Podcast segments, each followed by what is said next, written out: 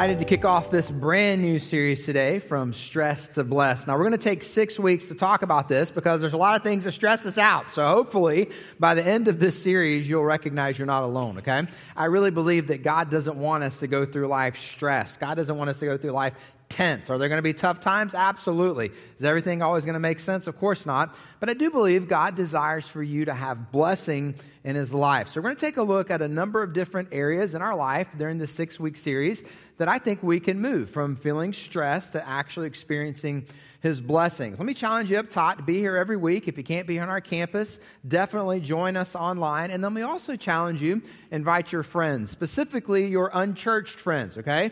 Because let me tell you what I know about their lives. They're also facing stress. So I think there's going to be some things we talk about in this series that they will find to be relevant and pertinent to their life as well. So if you're here on our campus, go ahead and grab your message notes, get those ready. We're going to get to those here in just a moment. If you're joining us online, you can access those message notes right here at vaughnforest.com. And I do have some things I want to share with you today that we will get to that I will ask you to jot down. But I did not put these first three principles in your notes, so you might want to jot them down there uh, somewhere. But just kind of three principles of stress, kind of get us all on the same page. Hopefully, not to stress you out, but hopefully so that we understand what we mean when we talk about stress. Here's the first one stress is reality for everyone. That can be hard to really accept.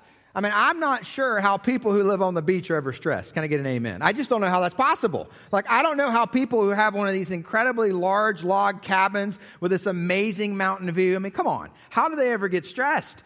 I don't know about you, but I like a river. I just like the sound that it makes. I just think it's peaceful. Can you imagine if you lived backing up to this beautiful river and this amazing cabin? You sat out on your porch, and you drank coffee. You're telling me you're stressed? I'm not buying it. But here's the truth, okay?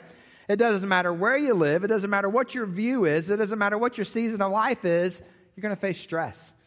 It's the person who says, Man, I work all the time, and if I could ever get to retirement, then I won't face stress. Well, stop somebody out in the lobby here after the service that's retired and ask them, Do you face stress? They will burst your bubble. I hate to break it to you, okay? I mean, students, like, man, if I could ever get out of this thing called school, then I wouldn't be stressed anymore. It only gets worse from here, all right? Aren't you glad you came to church today, all right? That's just the truth. You're, you're a parent of a teenager, and you see these parents of toddlers like, oh, I just missed that season. They were so sweet. And all you parents of toddlers like, y'all want to come on over at 3 a.m.? It's not sweet about that time, right? They don't sleep at night. So you got these little toddlers. You look at those teenagers, they're like, man, they actually bathe themselves in a shower. I don't have, that looks awesome. And parents of teenagers like, you got no idea. So what are we doing there? We're, we're taking whatever season of life we're not in, and we're going, man, if I could just be in that season, I wouldn't face stress. We're taking whatever our living situation is and going, if it could just change, then I wouldn't be stressed. And the truth is, church, stress is a reality for everyone. The only way to have a stress free life is to be with Jesus for all eternity in heaven, okay? But as long as you're here on this planet, we're going to all face stress. Here's the second big principle for stress it can force us to change for the worse. Now, this is unfortunate, and this is far too often a reality. Someone gets stressed out, they got too much going on in their lives, and maybe they turn to something like substance abuse or alcoholism or a, uh, a relationship they don't need to be in, or they start doing some stuff they don't need to be doing. It pushes them into some behaviors because they didn't manage the stress properly that now they find themselves where the stress is no really not the stress is no really longer the issue. It's kind of what the stress led someone to do. But then there's another part of this Stress can force us to change for the better. I've seen this multiple times. You've seen this multiple times. People who go through the exact same stressful situations, and for one person, that leads them down a path of destruction, and for another person, it's the motivation to change their lives for better. What's going on there? Not all stress is bad. I mean, sometimes when you recognize I am in a lot of debt, that's the stress to motivate you to finally live on a budget. I mean, when your spouse finally looks at you and says, I'm done with this marriage, you get motivated now to go to marriage counseling, okay? When, when you begin to recognize your kids are hanging out with the wrong crowd, you're motivated now to maybe focus a little bit more intentionally on the time you spend with your kids. See, not all stress is bad. Sometimes when stress comes into our lives, it can be a wake up call, it can be what forces us to change for the good. I can't remember who I first heard this from, probably 15, 20 years ago. But I think it's true. I, have seen this play out in my life, I've seen this play out in the lives of others. Oftentimes, we don't change when we see the light, we change when we feel the heat. Has that ever been true for you? A little bit of heat in your life, a little bit of pressure in your life, a little bit of stress, and that's what causes you to change for the good. So, up top, six week series, week one, I don't want us to only see stress is bad. God can actually use stress in our lives sometimes to motivate us to make some really good choices. But let me give you kind of the big idea. This is your notes. Let me ask you to jot this down. We're going to come back to this a lot in this series. Moving from stress to blessed has more to do with the internal condition of my heart than the external condition of my circumstances. And I'm asking you to write down four words there, so we're going to leave this up here for a second. And we're going to come back to this a lot in the course of this series. But this statement is what makes it different for a Christ follower. That when you're a follower of Jesus, ultimately what's different about your life is what's different on the inside. It's the internal condition of your heart, rescued, saved, redeemed by Jesus Christ. And for the Christ follower and for the believer, it's that reality that determines our joy. It's that reality that determines our perspective. It's that reality that can allow us to look at circumstances that we don't like, circumstances that we would not have chosen, circumstances that are not in our favor, and yet not let those circumstances dictate our joy. This is the big idea for this series. And we're going to come back to this over and over in this series. But where I want to camp out today, because if this statement's true, and I believe that it is true, and if it's the internal condition of our heart that ultimately matters, and I believe that's true as well, then we got to start there. We've got to start with what's actually going on inside our heart. So let me give you the title of today's message and where we're going to be in God's Word. The title is From Stress to Blessed with My Eternity. And we're going to be in John chapter 3. So if you have a Bible and you want to turn there, you can. If you don't have a Bible, that's okay. We'll put all the verses up here for you.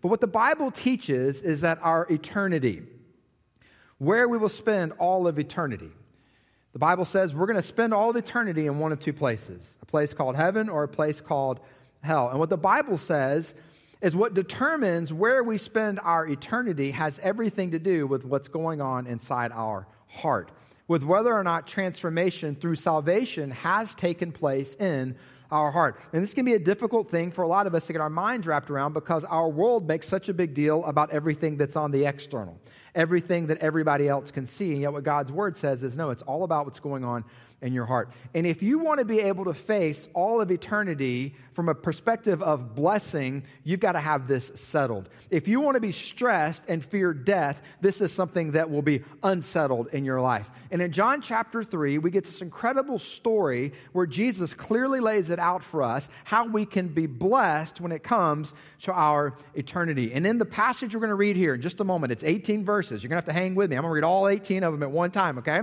You're going to see John 3:16 3.16.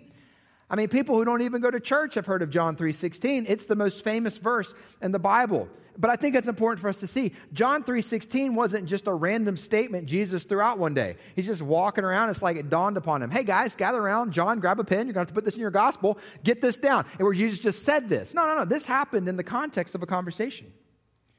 A conversation that Jesus and a Pharisee named Nicodemus had one evening.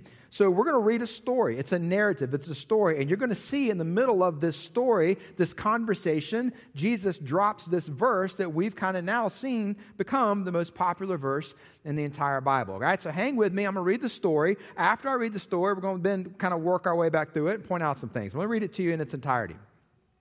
John 3, starting in verse 1. Now, there was a Pharisee, a man named Nicodemus, who was a member of the Jewish ruling council. He came to Jesus at night and said, Rabbi, we know you're a teacher who has come from God, for no one could perform the signs that you are doing if God were not with him. Jesus replied, Very truly, I tell you, no one can see the kingdom of God unless they're born again.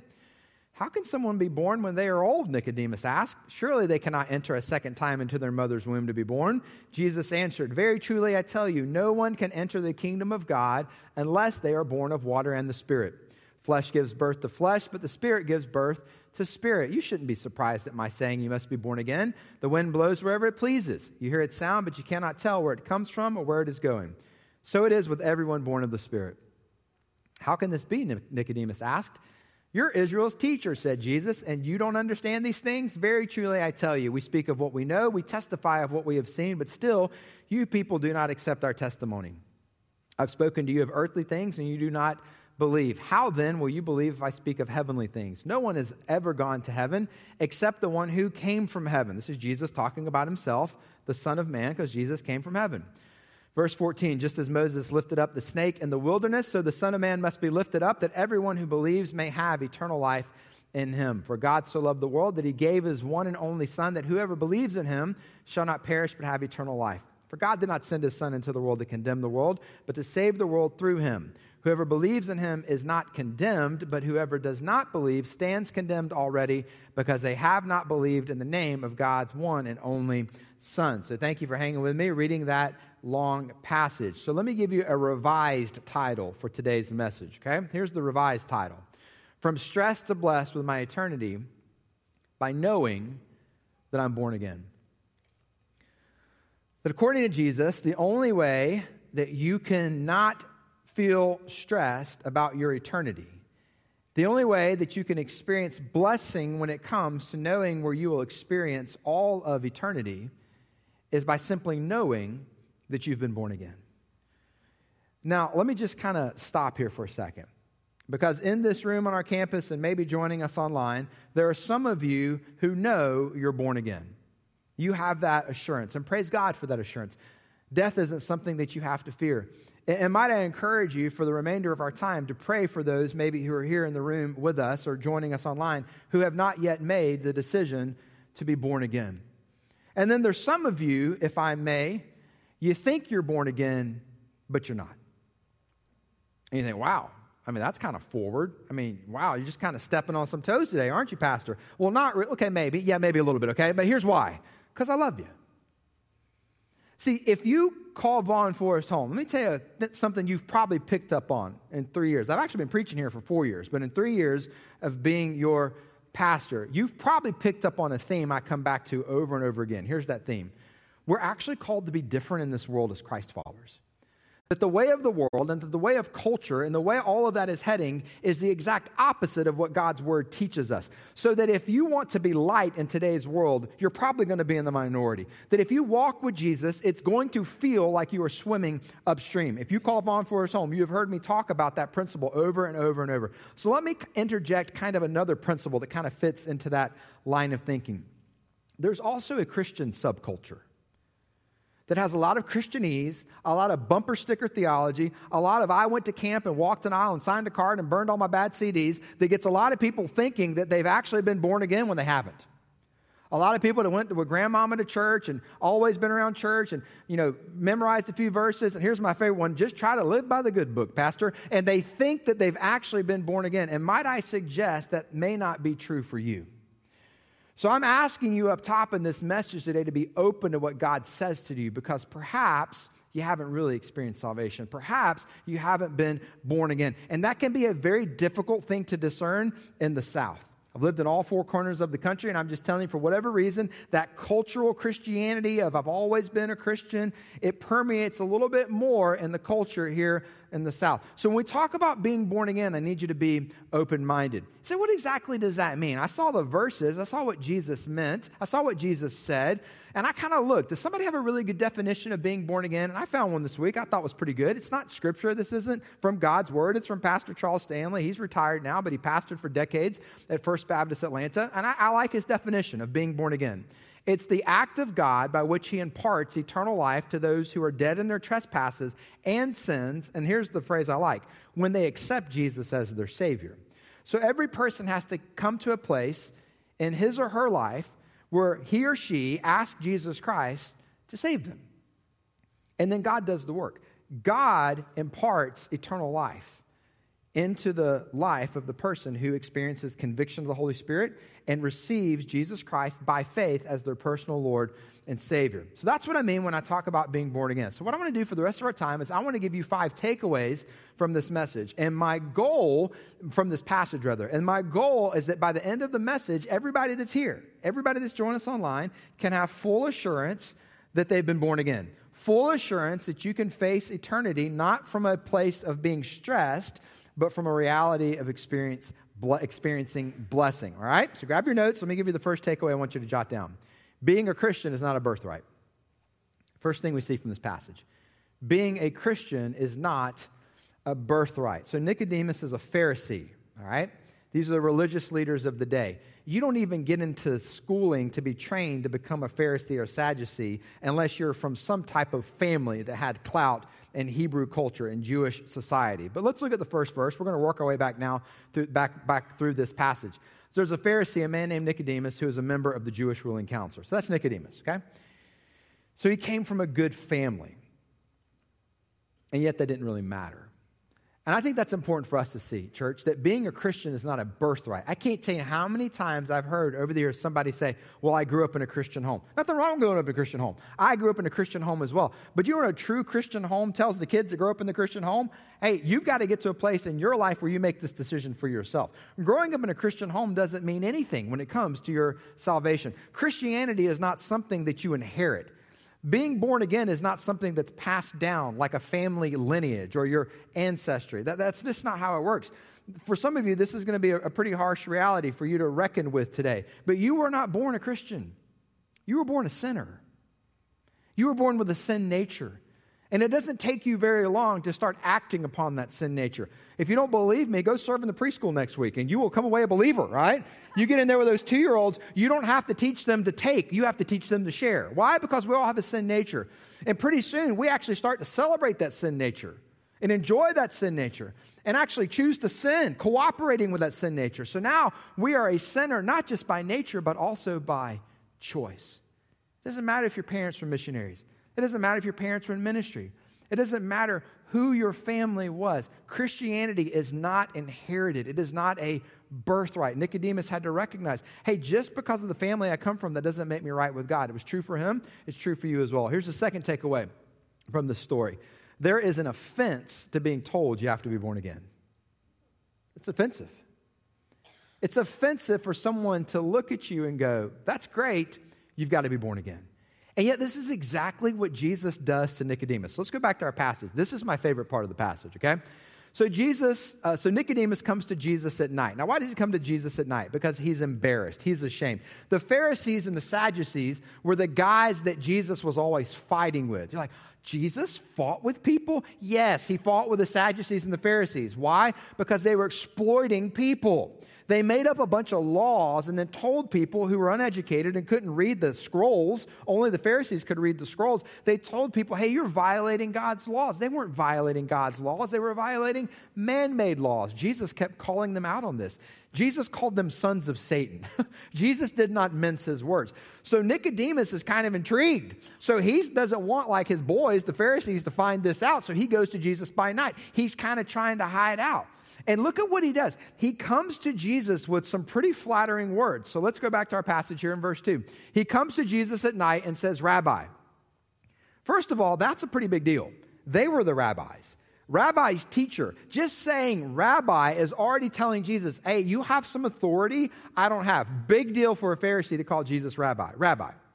We know you're a teacher who has come from God, for no one could perform the signs you are doing if God were not with him. That's a compliment, guys. I mean, that's literally Nicodemus's way of saying, hey, we recognize you're kind of special. You're probably from God. Now, it seems like at this point, Jesus would go, finally. One of the Pharisees, get this, thank you, Nicodemus. Could you tweet that out to your buddies? It seems like Jesus would be like, thank you. Someone finally understands who I am, but Jesus doesn't take the bait. Jesus doesn't fall for the flattery. Look what Jesus says. I love this. Hey, Nicodemus, very truly I tell you, no one can see the kingdom of God unless they're born again. Jesus, that's great. You're a Pharisee. You're, you're, telling me some nice things about me. But here's the deal, Nicodemus. You're not going to get to see the kingdom of God unless you are born again. Can I tell you what that is? Offensive. Why is that offensive? Because there is an offense to being told you have to be born again. That Nicodemus shows up with his clout. Nicodemus shows up with his accolades. Nicodemus shows up with his education. Nicodemus shows up with flattering words. And here's what Jesus says You got to be born again. And, church, can I tell you the same is true for you as well? That there is an offense when you get to a place of recognizing none of the good things that you do matter when it comes to your salvation. Now, I happen to be a big fan of people doing good things. I mean, I like it when people serve in the community. I like it when people love their neighbors. I like it when people put others' needs in front of their others. But none of that matters when it comes to whether or not you are born again.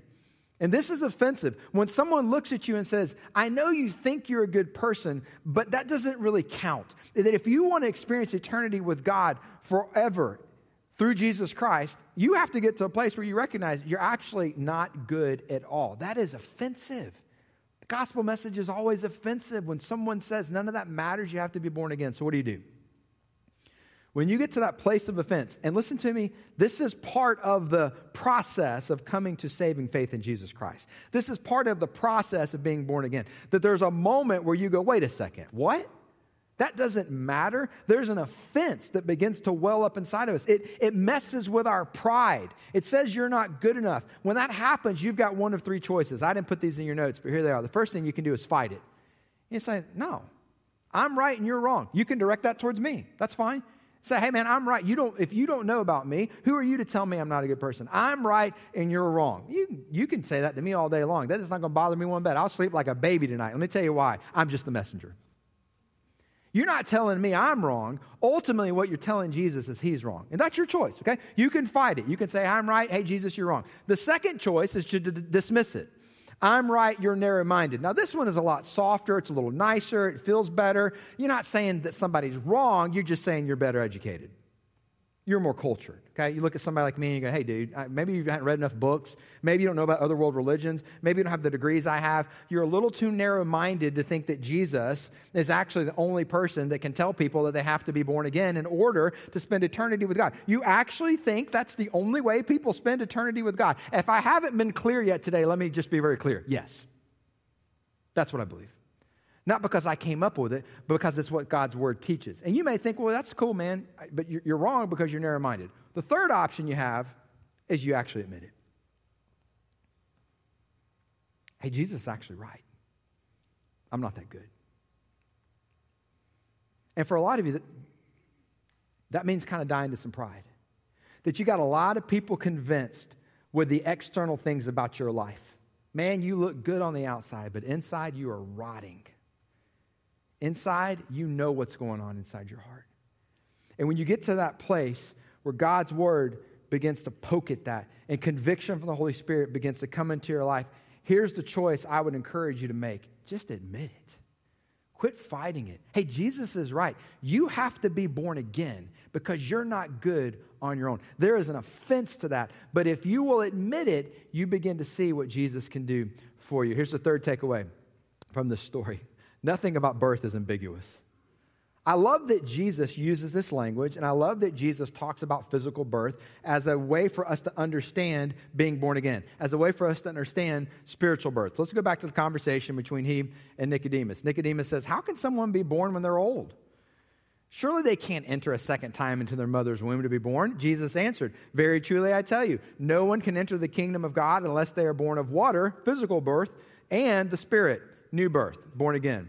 Flesh gives birth to flesh, but the Spirit gives birth to the Spirit. I love what Jesus does here. Hey, yeah, flesh gives birth to flesh. Everybody has a physical birth. You are born one time, but the Spirit gives birth to the Spirit. When we talk about being born again, we're not talking about a physical birth, we're talking about a spiritual birth. We're talking about being born again. And I love that this is how Jesus describes salvation. Why? Because nothing about birth is ambiguous. Nothing. My wife Morgan and I, we have three boys, okay? I was there all three times when they were born. Can I tell you the last word to describe that experience? Ambiguous, okay? It was super clear what happened. I counted how many people were in the room, and then a few minutes later, I counted again, and can I tell you, it went up by one. We added one more person in that room, and my wife did all the work. Ladies, God bless you. I don't know how you do it, okay? When God in His sovereignty chose women to have children and bring them into the world, He knew what He was doing because men ain't no way, all right? They were just too weak, okay? But I was there. All three times. There was no question what had happened. A child had been born. And then let me tell you something remarkable happened. Somebody actually wrote down the time. They wrote down the time. Do you remember what time your kids were born? If you don't, that's okay. God still loves you. Okay, but they wrote down the time, right? They wrote down the date. And then we do something in our house. I don't know if you do this in your house, but we do this in our house. Every year on that date, we actually celebrate. We have a birthday. Why? It's not ambiguous. Nobody would ever see one of my three kids and go, I'm just not sure they were born. Just not so sure about that, Pastor. No, there's nothing ambiguous about it. And Jesus uses this as an example for being born again. So if I ask you to tell me, how'd you meet Jesus? How'd you experience salvation? When did you get saved? When were you born again? Well, you know, I, Jesus just always been a part of my life. I just, I've just walked with the Lord for as long as I can remember, Pastor. You know, it's just kind of one of those things, you know, he's just kind of always been. Let me tell you what that is. That's ambiguous language.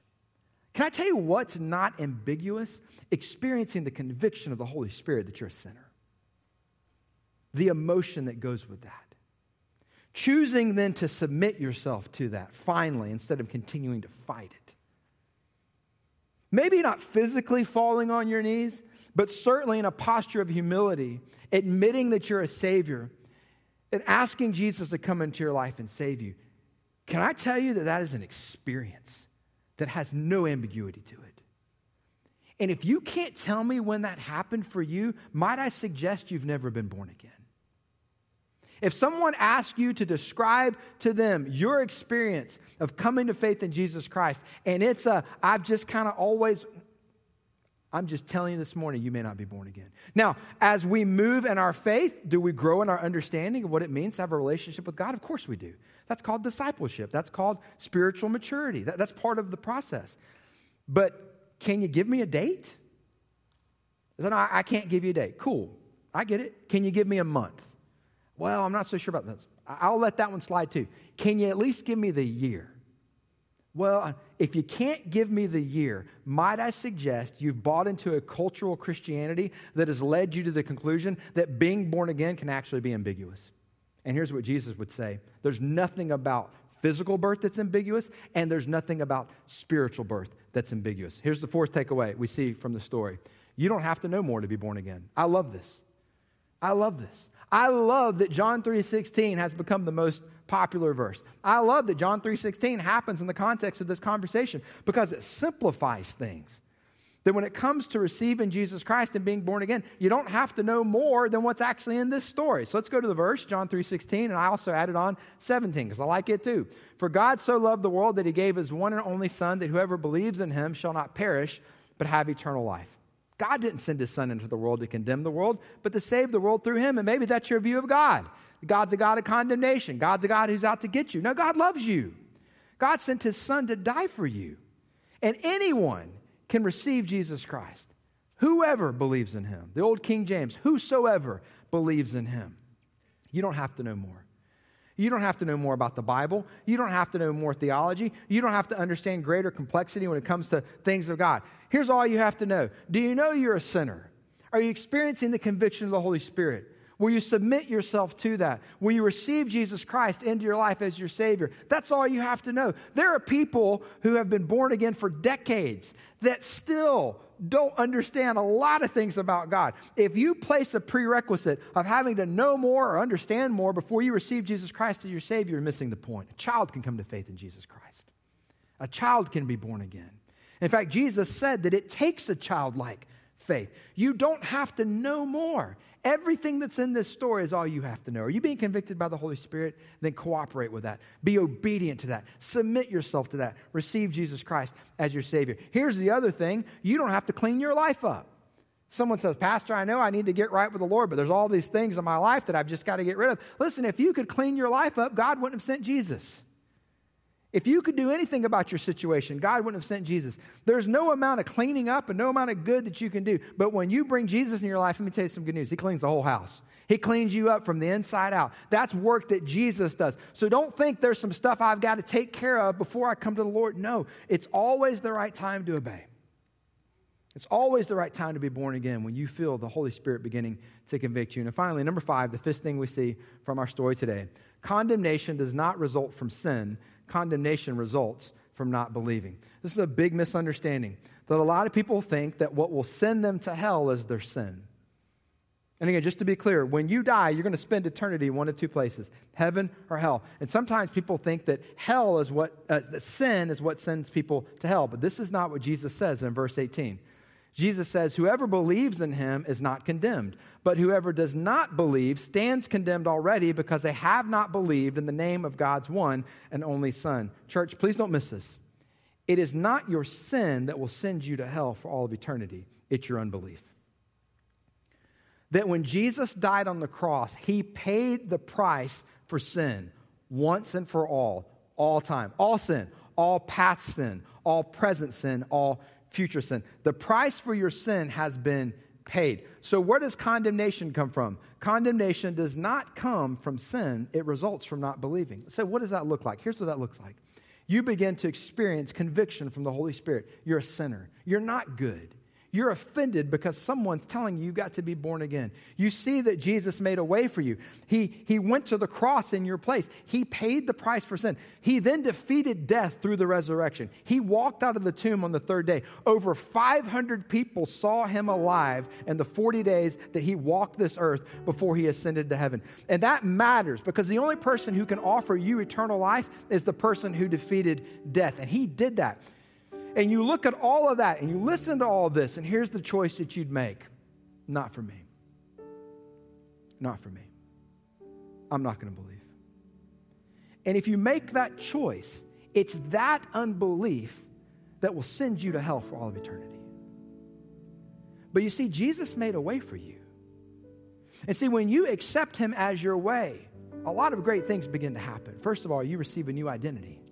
God no longer looks at you in light of your sin. He sees you through the perfection of His Son, Jesus Christ. You receive a new family. Brothers and sisters in Christ that come alongside you and walk with you. You receive a new assurance that you don't have to fear death. You have blessing for all eternity. You have a new confidence because the Bible says you get sealed with the Holy Spirit and you have a new purpose. So you don't have to wait to be with Jesus in heaven for all eternity to begin experiencing that new life with Him. You get to experience it right now. And He can take your life that up until this point may have just been one misstep after the next, and He can make all things new. And He can give you a new purpose for your life. Would you bow your head with me this morning? some of you here in this room, you know you're born again. You don't fear death, and in some ways, you've already seen that eternity is going to be a blessing. Hey, if that's you, could you maybe just kind of in this moment pray for the people in the room who perhaps have not yet made that decision? So if you're joining us online or if you're here on our campus and you realize today, I've never been born again, I've never experienced salvation.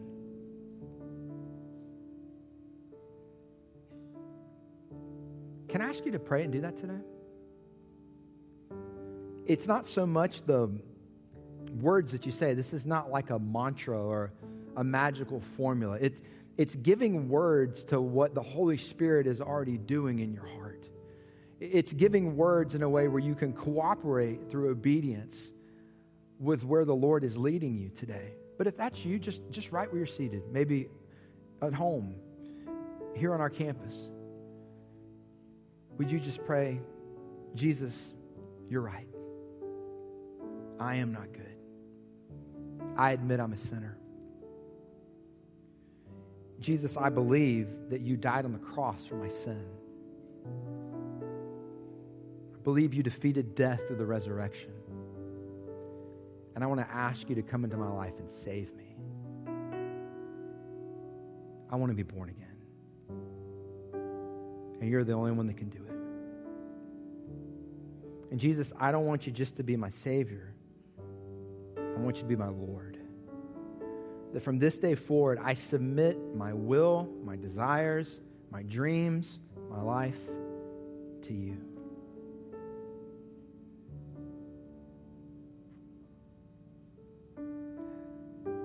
So Matt's up here playing, and I'm up here, and everybody else's heads bowed and their eyes are closed, and this is a, a holy moment. But if you just prayed that prayer, I'm, I'm not going to ask you to come down front, but I would love to pray specifically for you this week would you be so bold maybe just to kind of slip your hand up and say, hey, man, I just prayed that. I'd never been born again, and that just happened for me. So I can pray for you this week. Thank you.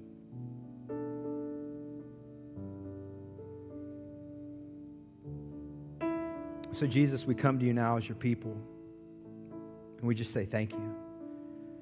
Thank you for making it possible for us to be reconciled to your Father by going to the cross and by defeating death through the resurrection. Thank you that we can be born again. Thank you that we don't have to fear death. Thank you that we can face our eternity from a perspective of blessing, that it's not something we have to fear, it's not something we have to be stressed about. And God, my prayer for your people is that as we go into this world, that you align our hearts with yours, which is a heart for the lost. Whether it's our friends, our neighbors, our coworkers, our classmates, the people we encounter who desperately need to be born again, that you would allow us to recognize that you want to use us and that we would submit ourselves to that, God, that we would see a great number of people in our community come to faith in Jesus Christ, that they too would be born again. And God, we ask that you would use us in their lives.